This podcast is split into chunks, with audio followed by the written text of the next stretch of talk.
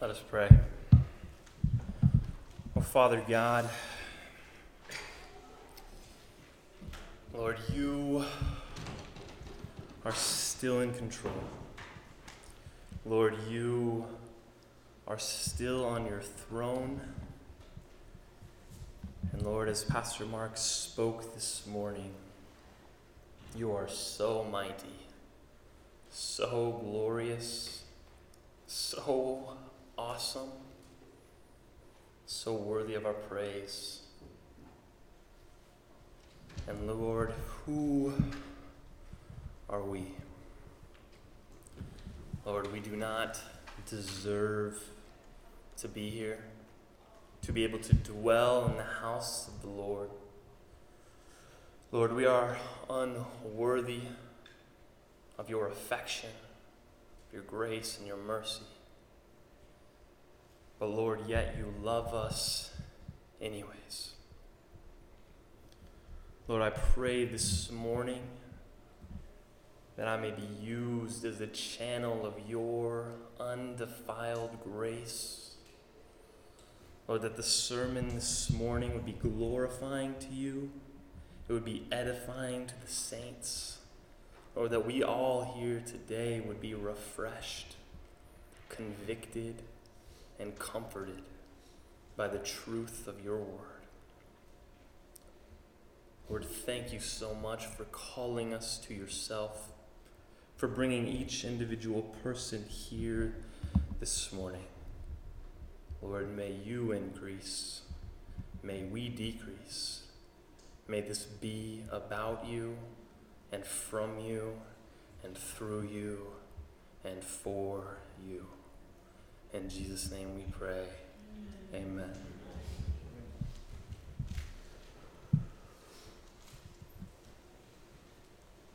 Allow me, if I may, to be a little vulnerable with you guys this morning. It was not my plan nor my intention. But these last two weeks, have been some of the hardest weeks of my life.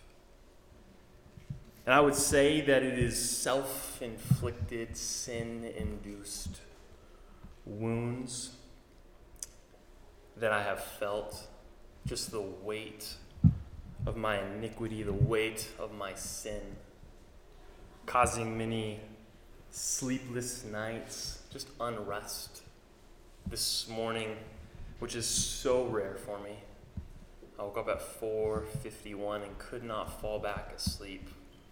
Got here this morning at 7, just mulling over the sermon, my life again and again. I say that the last two weeks have been incredibly hard, and they have. I've spent more time weeping, truly weeping over my sin in these last two weeks than probably ever.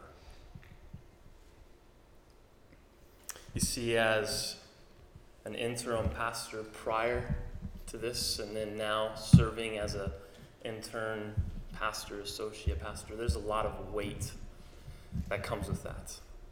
There's a huge platform that you are to stand on and a big spotlight on you always. People look up to you. You are to give wise and godly and biblical counsel. And you are, far more than any other person, to be above reproof. A pastor's job is to care for the souls of the individuals in his congregation. And I think oftentimes we can care so much about your guys' souls, the souls of the lost in the world, the souls of our family members, that we forget to take care of our own, that we neglect the care of our own, that we study the Word of God so that we can then pass on the knowledge that we have learned rather than truly resting and meditating in the goodness of God. I think we can be blinded by our sin, our shame, You know, when King David commits adultery and murders Uriah, he kind of just blocks that out of him. And Nathan comes to him, right, and gives him like this parable of this immoral dude who steals this person's livestock to give to somebody else.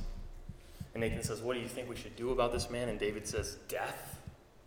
And Nathan says, This man is you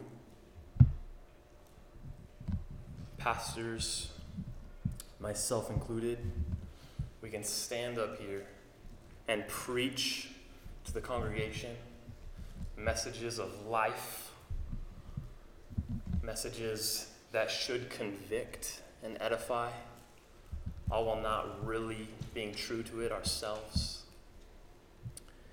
And as I was able to truly just weep over my sin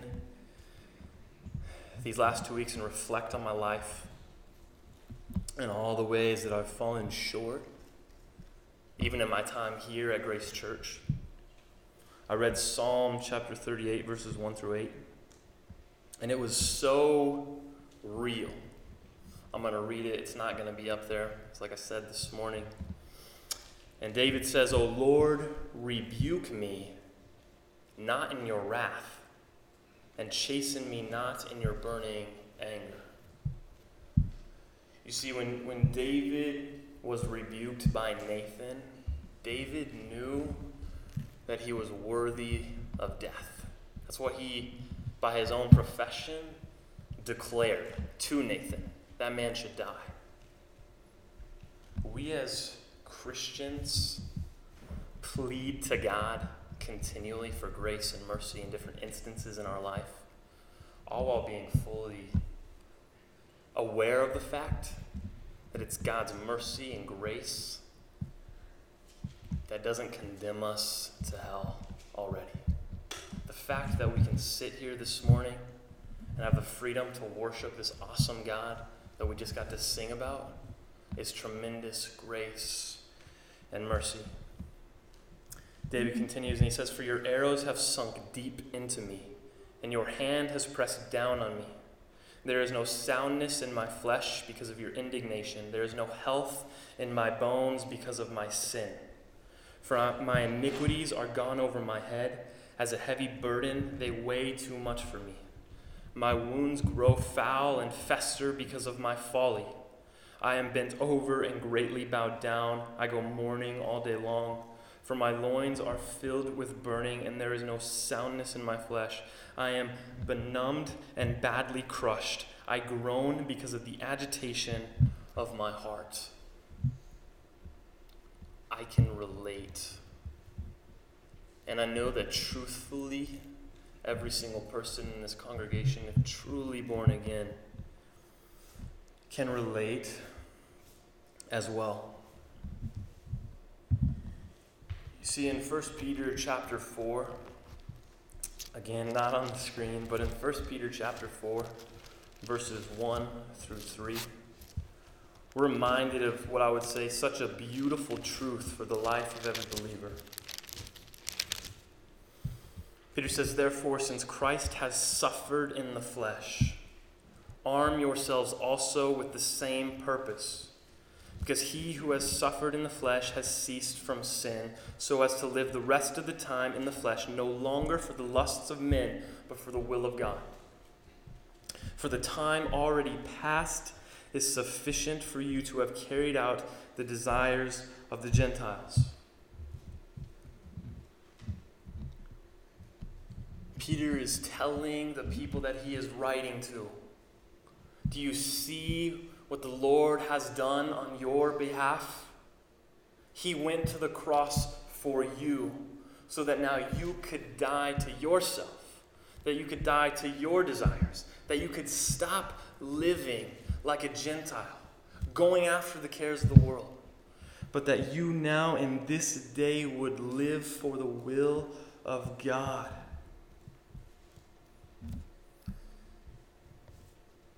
Think we as a people, myself included, we as a church people, we as a Christian people, far too often live for ourselves.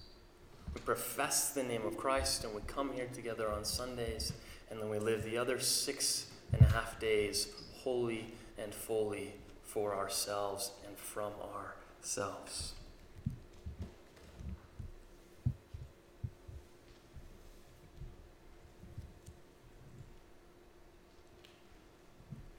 You see in, in Matthew chapter 5 in the Beatitudes, Jesus says, Blessed are those who hunger and thirst for righteousness, for they will be satisfied. As R.C. Sproul so brilliant, brilliantly points out, God does not promise to fill, to satisfy those who are not hungry for righteousness. He only promises to satisfy those who are hungry. I think often as a Christian people, we are not hungry enough. We don't hunger enough for the bread that doesn't perish. Do we long for God like our bodies long for food? Can we respond like Jesus did in John chapter 4 when the disciples come up to him and say, Lord, we need to go eat. Have you eaten? And, and Jesus responds to them, Food. My food is doing the will of the Father. What do you mean, food? What are you talking about? This physical thing. My, my food, my spiritual filling is going out and doing the will of the Father. Can we honestly and truthfully say that? Can we relate to Jesus' profession? One more passage I'd like you to go to before really jumping into the sermon. In Romans 11, chapter 33 through 36.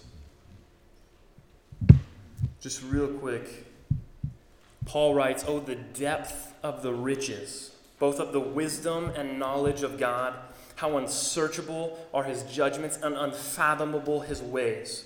For who has known the mind of the Lord, or who has become his counselor, who, who has first given to him that it might be paid back to him again? For from him and through him and to him are all things. To him be the glory forever. Amen. You see, in these four verses, we get to see the splendor and the majesty of God in an unreal way.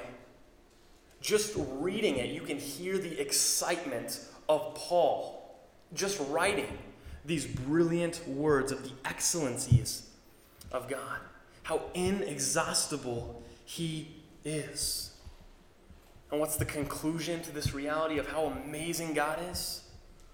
Paul tells us in the next two verses in chapter 12. He says, Therefore, I urge you, brethren, by the mercies of God, because God is so unsearchable, because God is so inexhaustible, because God has literally done every single thing for His glory us all from him and through him and to him. Because of this reality, Paul says, present your bodies a living and holy sacrifice, acceptable to God, which is your spiritual service of worship. And do not be conformed to this world, but be transformed by the renewing of your mind, so that you may prove what the will of God is that which is good and acceptable and perfect. The conclusion, Paul says, is to lay our lives down to be transformed by the renewing of our mind so that we know what the will of God is. As we grow closer to the Lord, He continues to change our desires more and more and more until they align with His. However, I don't believe anyone here, myself included, truly desires God as we should. In fact, we know this to be true. This isn't just me wrongfully accusing anybody of anything, but we know this to be true because Jesus says that the greatest commandment is to love God with all of our heart, our soul, and our mind, which is an impossible task. It is one that we continually fail at. And even though we think we are loving Him enough, we simply cannot ever love God the way He requires us to love Him. Thank God for His grace because we desperately need it. But that's the reality. However, none of us should live, though, in a state of complacency in our knowledge of God and in our relationship with Him. None of us should just be okay with coasting through the Christian life, with getting up and just doing the same thing over and over and over again, like Groundhog Day. We should continually be striving to know God more to love Him more, for Him to become more and more of our desire so that we desire nothing other than Him. Pastor Mark spoke last week about Philippians chapter 1, verse 9, and how our love for God is to grow through knowledge of Him.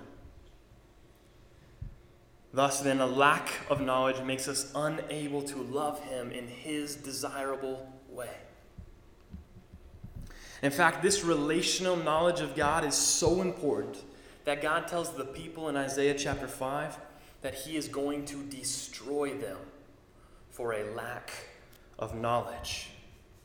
And on Judgment Day, Jesus says in Matthew chapter 7 that there is going to be tons of people who genuinely thought that they were saved because of their religiosity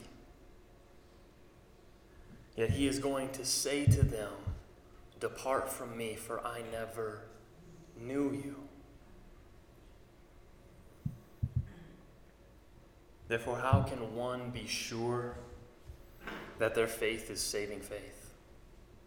In other words, how can one ensure that they really know God? I believe that the most clear answer that Scripture gives for this question is found in Psalm 73 25. But that this is often misused, watered down, and incorrectly applied to our lives as we profess to agree with this truth, yet we don't actually mean it. You see, the psalmist literally says in verse 25, Whom have I in heaven but you? And besides you, I desire nothing on earth. Now, that is an incredibly bold two sentences. And when we read this text, we probably applaud the psalmist for such great faith. But can we truly echo these sentences and mean them like Asaph does? You see, all these great men of faith that we read about in Scripture Enoch, who walked with God, Abraham, who was a friend of God, Moses, who is called the most humble man to ever live, David, a man after God's own heart, John the Baptist, by Jesus' own words, the greatest man to ever live. None of these people were written about, nor did they write amazing statements like this one found in verse 25 to show us what great faith they had, but instead to show us what we ought to be. You see, this reality is why Paul literally tells the church in Corinth imitate me as I imitate Christ. You see, every single one of us, truly born again followers of Christ, should be able to say those same words imitate me as I imitate Christ. We should be able to say those same words to those around us and therefore, we should be able also to echo the cry from the psalmist's heart in Psalm 73 25 that God is truly all that we desire. Therefore, let's break this verse down, jump into some context, talk about our disposition, gather more context, and finally elaborate on how desiring God is played out in our lives. First off, the psalmist writes, Whom have I in heaven but you? Do we understand the weight of this rhetorical question? He literally is saying that God, despite the perfection and the beauty of heaven and the angels, is all that he desires. You might think, duh. But if you read Revelation chapter 21 and chapter 22, heaven sounds pretty awesome. There's no more sin. There's no more suffering. There's no more pain. All things are made new. There's beautiful trees with an overabundance of fruit. There's flowing rivers. There's singing, there's angels, etc. Heaven sounds amazing. In fact, the other day, Mark, Kevin, and I were golfing. And Mark and Kevin were talking about how beautiful the golf courses are going to be in heaven. And how we will be able to shoot hole in ones every single hole. And it will never get boring. And it will never be less joyful. That we will continually be satisfied in the fact that we can shoot hole in ones every single time on these beautiful, well maintained courses. Now, will there be golf in heaven? Who knows?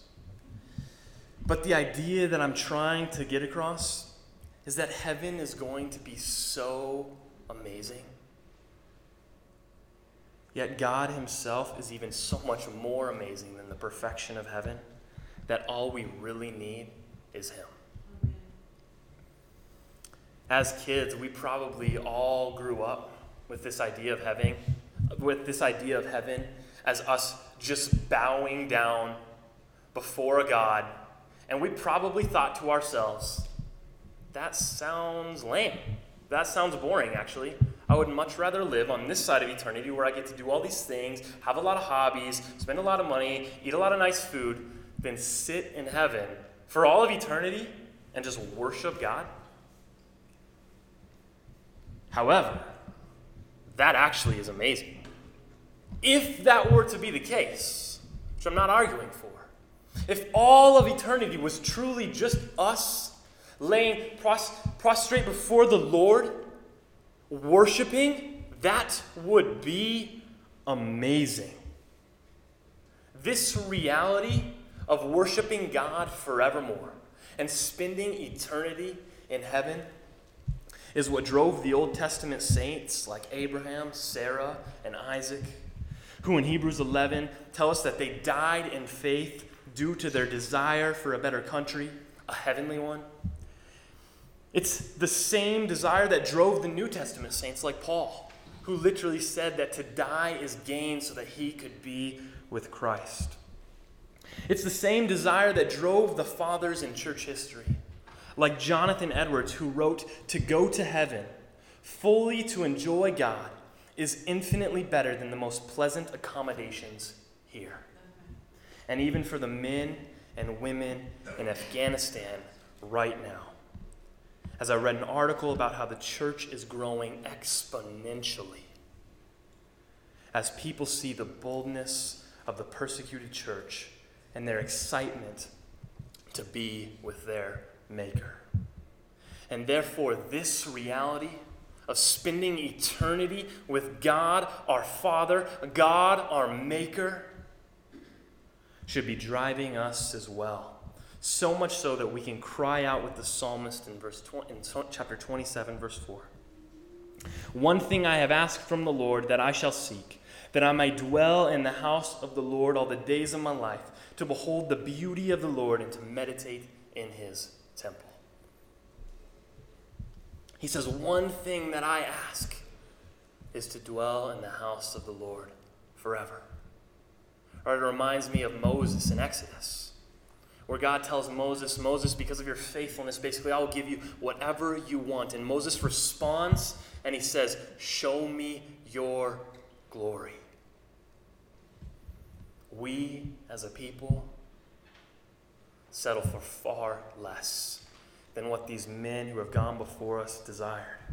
You see, David here in 27, Asaph in 73, Moses in Exodus recognize that the most glorious thing ever would be to simply sit in the presence of God and worship Him.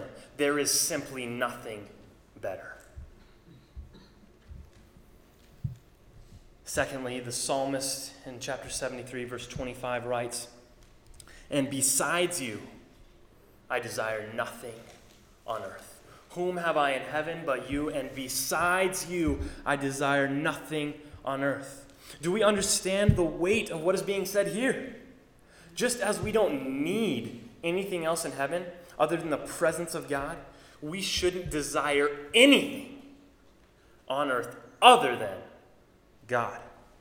Now, before you ask, what about my wife, my kids, my house, etc., let us understand that God is the good gift giver, and he gives, he gives us all things to enjoy. And therefore, it is not sinful nor wrong to desire these things. But we must recognize that in order to glorify Christ, which is the chief end of our existence, then we must be wholly and fully satisfied in Him as He is our prize, our treasure, and our joy. After all, Ecclesiastes tells us that pleasure, money, relationships, time, working, and literally anything and everything else is all vanity and striving after wind. And therefore, the conclusion that Solomon writes at the end of his book 12 chapters of just talking about the vanity of this world and how it's all fleeting. His conclusion is fear God and keep his commandments. Because this world is fading away, because this world and everything in it is vain in and of itself, fear God and keep his commandments. We are to fear, revere, and desire God and obey him. However, our disposition is to do the opposite. Look at the context of what is happening before Asaph makes this glorious declaration that he desires God above all else. You see, in verses 3 through 5, he literally says, For I was envious of the arrogant, as I saw the prosperity of the wicked. For there are no pains in their death, and their body is fat. They are not in trouble as other men, nor are they plagued like mankind. Asaph, a godly man, is looking at all these successful people in the world, and he's envious of them. If we're being honest for ourselves, we would understand that this is very relatable. Who wouldn't want as much money as Jeff Bezos? Who wouldn't want to be as smart as Elon Musk? Who wouldn't want to be as famous as Oprah or to live as lavish a lifestyle as the Kardashians? Now, maybe some of those things don't appeal to you, and some more than others. The fact of the matter is, is that we often look at the world and we envy what they have. And for some of us, that envy turns into us simply chasing after and getting those pleasures, getting what our heart desires. We like nice things. In fact, in Romans chapter 1, Paul tells us that it is so easy to worship the creature, meaning any created thing, rather than to worship the Creator, God. If our desire is found in anything other than God, let us repent of that. Let us be thankful for God creating it, but let us use it for His glory. However, again, none of us here would probably admit to loving the world. We know that James 4 4 tells us that friendship with the world makes us an enemy of God. Nobody is going to stand up here and raise their arm and say, I'm a friend of the world, and I'm happy to be an enemy of God. We wouldn't say that. And in 1 John 2:15, we see the truth that we are not to love the world nor the things in the world, because if anyone loves the world, the love of the Father is not in him. We read these things as Christians, and we immediately don't look inward and we look outward and we look at the world and we look at all the pagans and we say, man, those guys are the ones guilty of loving the world, but not me. I'm a Christian. I'm born again. And therefore, we take all of our sinful pleasures and desires as Christians that we had before coming to faith in Christ, and we just try and Christianize them.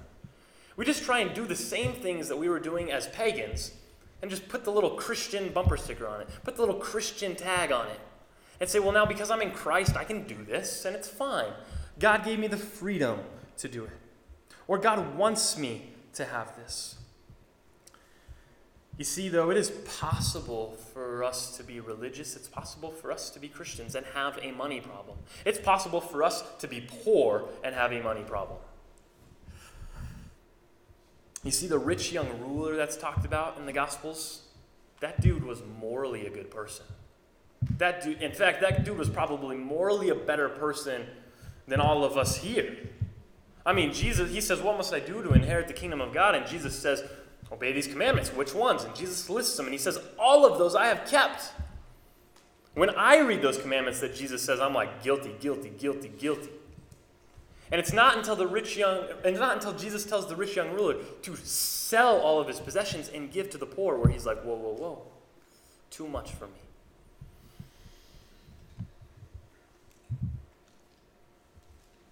You see, did you know that although God gives us all things to enjoy, he tells us in Ephesians 4:28 that the purpose of our labor, the purpose of our labor is so that we can provide for those in need? All throughout the Psalms, you'll hear the psalmist cry out, Lord, bless us so that we can be a blessing to the nations. We read in Acts that it's better to give than to receive. We as Christians, are we building our kingdom? Are we building God's kingdom? Are we hoarding what He has given us for us to selfishly spend and use on ourselves? Or are we giving what He has given to us to those around us? Are we truly sharing with those in need? You see, in order for us to reflect on what we desire, I'd like to read a verse to you, then follow it up with a few questions. In Romans 8, verse 6, Paul says, For the mindset on the flesh is death, but the mindset on the spirit is life and peace. John Owen, one of my favorite writers and favorite men all throughout church history. He was a Puritan. John Owen wrote an entire book on this verse that I just read. For the mindset on the flesh is death, and the mindset on the spirit is life and peace. It's like 286 pages on this verse and what it means. It was by far the most convicting and powerful book that I have ever read in my life. Because I'm reading this, and I'm reading John Owen pick apart what a mindset on the flesh looks like. And I'm like, man, am I saved? Is anyone saved? Can anybody be saved? Because he brought up amazing realities of what the mindset on the flesh looks like and how the result of that is death. What is our mind set on? Is it set on the things of God like we are told to? Colossians 3, verses 1 through 2 tells us, therefore, if you have been raised up with Christ, in other words, if you are a Christian, keep seeking the things above where Christ is. Seated at the right hand of God, set your mind on the things above, not on the things that are on earth. If we are Christians, Paul says, keep seeking the things above. Why does he say keep seeking? Because if we are Christians, God has already given us new desires. So immediately, when He changes our heart, when He changes our will, when He puts His Spirit within us, He immediately causes us to seek after Him. We were once dead in our transgressions and sins, not seeking Him, but seeking after the world. And now God has caused us to seek after Him. So Paul says, keep seeking. Because we, as a Christian people, tend to just coast in this life. We tend to stop seeking the things above. Is our mind on the flesh, the worth in this world? Here's a question. Here's a couple questions from this book that I was reading by William Greenhill Stop Loving the World. He says, Am I more concerned about the things of the world than I am for heaven and spiritual things? Does the world push aside and cut out the things that are of God? Think about it. We will do whatever it takes to get to work, to make a few bucks, to work out. Every single person has priorities, and when, when conflicts come into life, we will make certain that we don't miss out on certain things. It's just how it is. We prioritize different things over others. I mean, we can talk about going to church, we can talk about reading the word, we can talk about spending time in prayer. The fact of the matter is that we don't often prioritize these things. Right, long ago, and maybe they're still active, but Klondike had a commercial that said, What would you do for a Klondike bar? And how cheesy and funny these commercials were, they really hit at the heart of us and what we would do for worldly possessions. I remember one Klondike commercial specifically where this husband is sitting on the couch and his wife comes in and she just starts talking about her day. And the question pops up what would you do for a Klondike bar? Would you sit and listen, actually listen to your wife for five seconds for a Klondike bar? And his wife starts talking, and he turns around and he looks at her. Like veins bulging out of his head. He is concentrating so much. And fi- after that five seconds is up, confetti falls from the, from the ceiling, balloons fall from the ceiling, and he is cheering and parading because he listened to his wife for five seconds and he won that Klondike bar. The point of the commercial was it was so ridiculous for him to listen to his wife because he didn't want to. What would he do for a Klondike bar? What do we often do for those things that are important to us? Another illustration my sister Grace, who some of you guys got to meet, she came out here in May with me when I when I moved a bunch of my stuff out here. She's probably my closest sibling. I have a great relationship with her. We've always been so close. But part of our relationship has always been me messing with her, me giving her different competitions or games per se. I remember one time specifically, we were sitting outside of a, of a Shopko in Billings, Montana. And we were, after Shopko, we were going to go to Scheels, this, this sporting goods store. And in the Scheels, there's a Ferris wheel. And for one dollar, you can get a token and you get to ride this Ferris wheel. Well, my sister at the time was probably like eight, and I was probably like 13, maybe 15, I don't remember the age gap. But she's sitting there, she's like, I just want to go on the Ferris wheel when we get there. But my parents don't like to spend money. They're very, they're very like um, uh, stingy with their money. They don't give it out, you know, we don't do those kinds of things. So there's no chance. But I had a dollar in my wallet. And I said, Grace, if you go outside and you eat that flower, I will give you a dollar to ride on the Ferris wheel. So Grace goes outside and she picks off this white flower that Shopko is selling. I know, bad. And she eats it. She eats this. And me, being the loving brother that I am, I Google poisonous white flowers on my phone and I show her a picture. And I said, Oh no, Grace. That was poisonous. You're going to die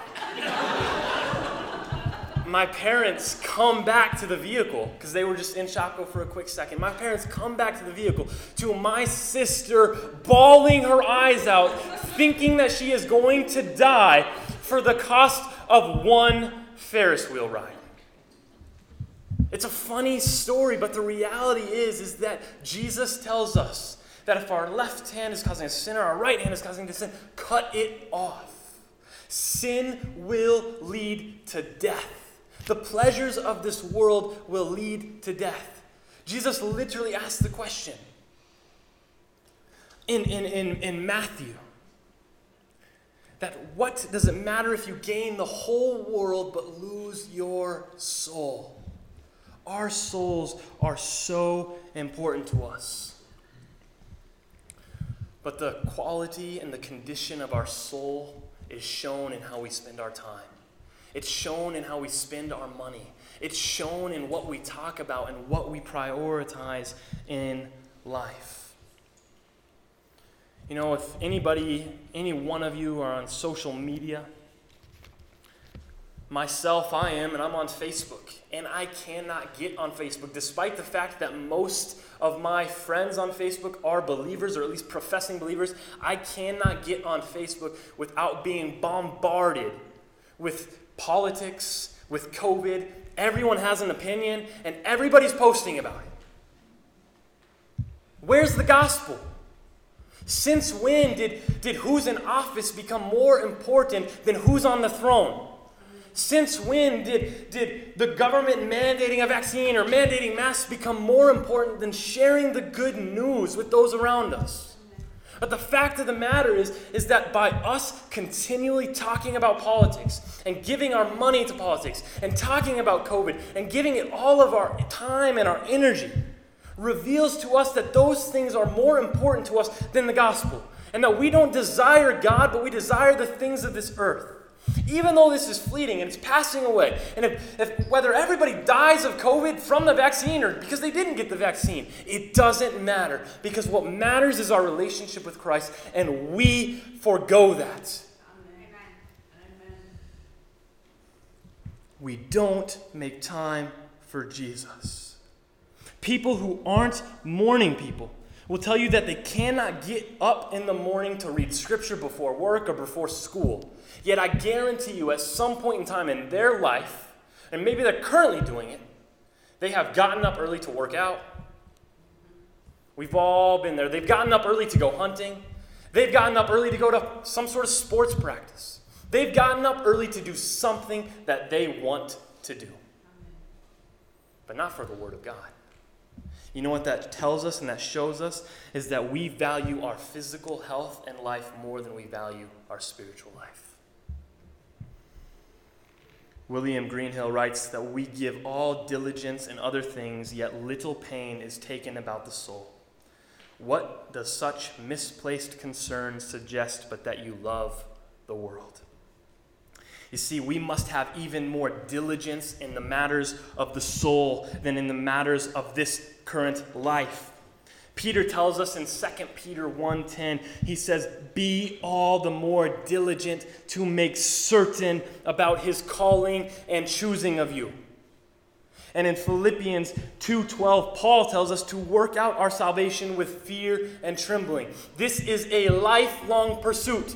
Brethren, in the congregation, make certain, be diligent to make certain of God's calling and choosing of you.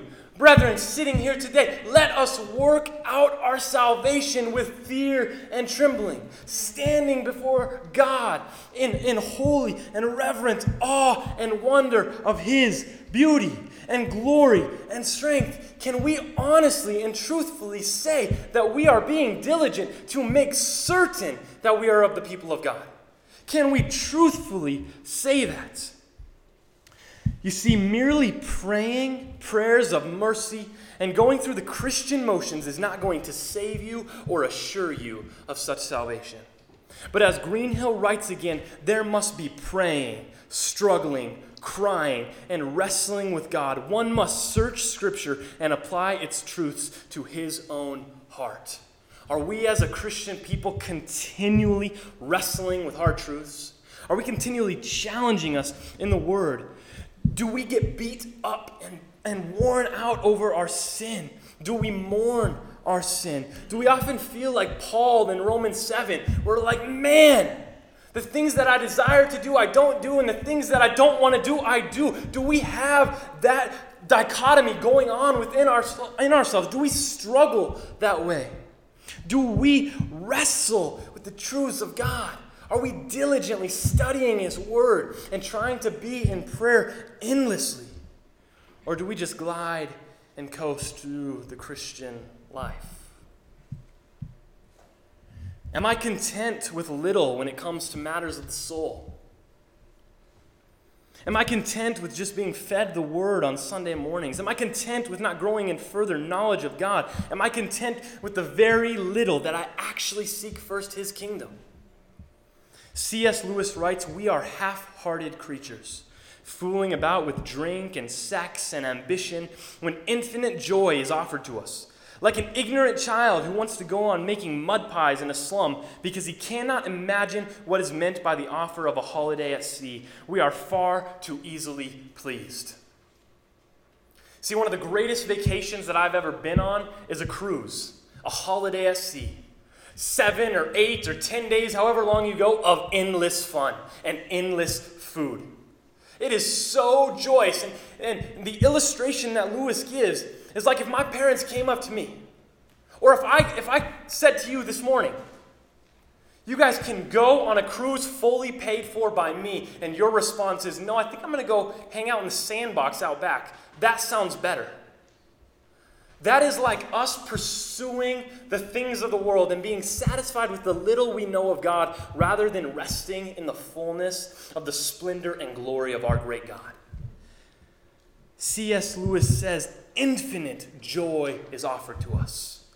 Yet there are so many around us, among us, suffer anxiety, that suffer depression, that simply have no joy in their lives. Yet infinite joy is right there waiting for us. It's found in Christ, and we should desire that. You see, more than likely, the reason that all of us fall way short in the matters of the soul is because we don't believe God or we cannot imagine how good He actually is when we read verses like Psalm 16:11. In your presence is fullness of joy, in your right hand there are pleasures forever. If we really believed that, that there were pleasures forever, and that in the presence of God there is fullness of joy, we would have no problem praying or reading the Word. We would have a problem ceasing to do so. Hear that again. If we really believed that in the presence of God there was the fullness of joy, and that in His right hand there were pleasures forevermore, we would not have a problem getting in the Word.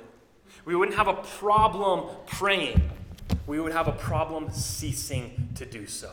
Because the most joyful thing that we could do on this earth is spending time with the Lord. In fact, if we really believed it, we would desire this for everyone.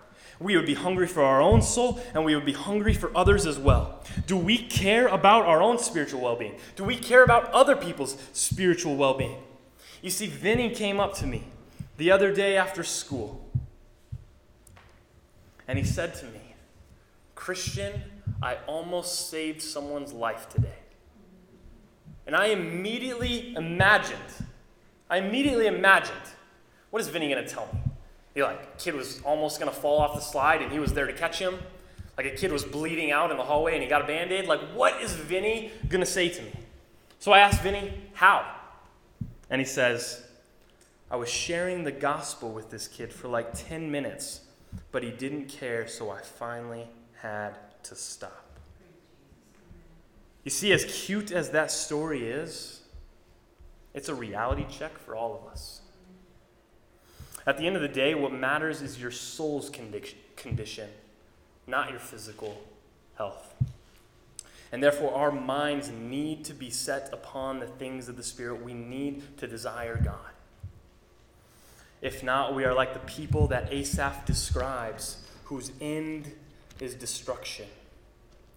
You see, back in Psalm chapter 73, in verses 16 through 18, Asaph ponders this thought and then comes to a conclusion. And he says in verse 16, When I pondered to understand this, how the, the, the, how the wicked and the arrogant, how they are so successful and pro- prosperous. When I pondered to understand this, it was troublesome, troublesome in my sight until I came into the sanctuary of God then I perceived their end. Sure, surely you set them in slippery places, you cast them down to destruction. If we are seeking the things of the world and are not caring for our soul, if we are not desiring God, we are like these people that Asaph realizes are heading for destruction. Therefore, we must know that we can only truly desire God if God creates in us a new heart and gives us new desires? What if we believe that we have been made new, but we recognize that we don't desire God as we should? That's probably every single one of us. Piper says, Confess the sin of joylessness in Him and pray earnestly that God would restore it to you. Not that God would create it in you, because if you truly have been born again, then the Spirit of God is in you. And if the Spirit of God is in you, then the Spirit of God wants God, and the Spirit of God is going to get God. So, not that he would create it in you, but that it would be restored. Because I am certain that every true convert in this room has at some point, probably at their conversion at the minimum, desired God so much that their zeal for him was all they could talk about. As from the abundance of the heart the mouth speaks, and all they did was done under the compulsion they felt for the gospel. It was that way for me. I remember vividly on spring break at my time at Bible school this, this mind blowing thing that occurred. We went on spring break and we had this thing called temple tours, and we just visited various religions. We went to a Buddhist temple, we went to Muslims, we talked to Jehovah Witnesses, we just learned about their religion. And during this trip, though, we went to a San Antonio Spurs Warriors game. We were going to go to a San Antonio Spurs Hawks game until I said, Whoa, whoa, whoa, the Warriors play on Thursday night. Let's go to that game because I wanted to see Steph Curry. And for none of you guys, uh, for if you're not a sports fan, Steph Curry at this time, three years ago, was the face of the league. As much as I'm a LeBron guy, Steph Curry was dominant. Everybody wanted to watch Steph Curry play. And so I was like, let's go to the Warriors game. At some point in time, I, I'm, I'm sitting on the way end of our, of our student group. I'm sitting on the very end, and I'm sitting next to this man who is Jewish not practicing, but he's Jewish. And I'm just found myself in conversation with him. So that the entire game, I was engaged in conversation with this man. I watched maybe 30 seconds of the Warriors game. And you know what happened? Steph Curry hit a full court buzzer beater before halftime, and I missed it because I was talking to this man about God. I kid you not. That was the most humbling and sobering time, and one of the most humbling and sobering times in my life, because it was at that moment that I recognized that I loved God more than I loved sports. And in times past, I don't know if I could honestly say that. And that same zeal that I had, I treated, I used to fly a lot going back from Texas to Montana, Texas to Montana. I would fly all the time, seeing family and whatnot. And I treated my airplane rides as I have whoever's sitting next to me captive for however long this flight is, and I am going to share the gospel with that person. I kid you not, I probably have three phone numbers in my phone from people that I have just met on the airplane that we talked scripture with, that we talked about the things of the Lord with. But as it has with me and as it has with all of us, that zeal gets tempered. But I'm saying right now, in this place in life, let us all cry out to God to renew our desire for Him. This means that we adopt true contentment in everything in life. See, Paul writes in 1 Timothy 6, verses 6 through 8, but godliness actually is a means of great gain when accompanied by contentment. For we have brought nothing into the world, so we can take nothing out of it either. If we have food and covering with these, we shall be content. Because 1 Timothy 6:17 tells us that God richly supplies us with all things to enjoy. This echoes the same cry that Jesus says in Matthew chapter 6 when he's talking about how he provides for the birds and the bugs and the grass, and how much more so then would he provide for us. Which is why he tells us in verse 33 But seek first his kingdom and his righteousness, and all these things will be added to you. Want to know the crazy reality of these verses? They don't mean that if you have enough faith that you'll never go without food or covering, because your contentment isn't in those earthly things. But as Paul tells us in 2 Corinthians, he went days without food, days on the run, sleepless nights. So, the point of these verses is the secret that Paul writes about in Philippians 4 that our contentment comes from God and through his strength as he supplies all of our needs in Jesus. If we truly desire God, we will be content whether we have lots, little, or none. Because our prize is not this earth, but it is Jesus. If tomorrow someone stole your car and insurance wouldn't help you out, could you still praise God? If your house burned in a fire and you lost all your possessions, could you still praise God? If you get diagnosed with cancer tomorrow, could you still praise God? If your spouse or your child or children die tomorrow, could you still praise God? You see, Job did. In fact, after essentially losing everything that I just listed, it tells us in Job that Job fell to the ground and worshiped. And he said, The Lord gave, and the Lord has taken away. Blessed be the name of the Lord forever. Even after such great loss, his response is worship because his desire was found in God, not in the things of this earth. Did you know that we have sung these lyrics two times in the last month from my favorite song, Though You Slay Me? Though you slay me, talking about God, yet I will praise you. Though you take from me, I will bless your name. Though you ruin still I will worship. Sing a song to the one who's all I need. When God is whom and what we desire, it does not matter what happens in life, we will never cease to give him praise. As the song continues, though tonight I'm crying out, let this cup pass from me now. Let this affliction pass from me now. You're still all that I need. You're enough for me.